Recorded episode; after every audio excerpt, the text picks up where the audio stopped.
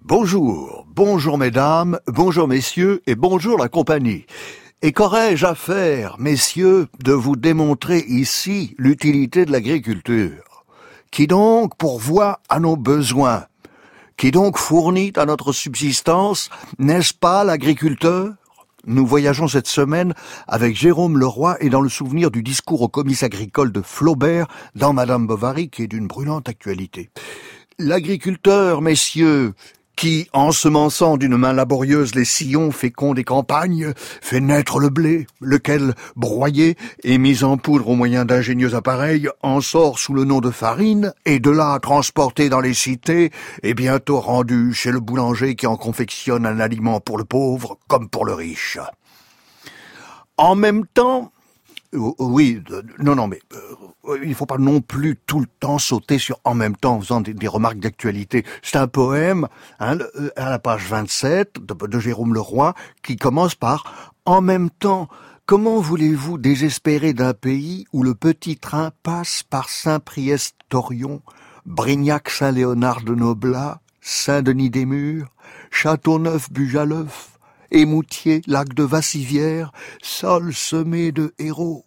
La Selle, Corrèze, Buja, Pérol, Jassonnet, Mémac, Ussel, ciel plein de passereaux, avec à bord une contrôleuse aux yeux de forêt. Oui, une contrôleuse aux yeux de forêt, monsieur Jérôme Leroy. Bon, attention, ça fait penser à l'image un peu figée de Bilal pour le printemps des poètes.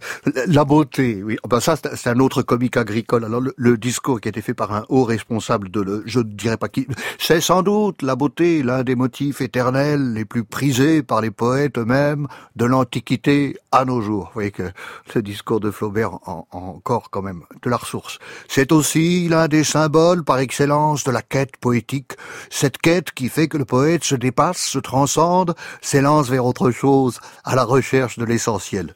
Ah, revenons à Jérôme le roi, hein, un peu de sérieux. Loin des autres. Dans ces coins-là, on peut se passer des autres, je t'assure, lui dit-elle, yeux battus dans ce train régional. Je n'ai plus envie de parler à aucun d'eux. On pourrait, si tu m'aimes, descendre à la prochaine gare. On ne connaîtra absolument personne. On demandera dans un bistrot si quelqu'un loue des chambres ou une maison. Cela ne doit pas être trop cher dans ces coins-là, qui sont jolis pourtant. Quelques jours, quelques semaines ou quelques mois loin des autres, on irait sur un banc bien exposé du square. Il y a chaque fois un square dans ces coins-là, près du château, ou bien derrière la mairie, avec une statue de gloire locale et le bruit très lointain le soir du dernier train régional.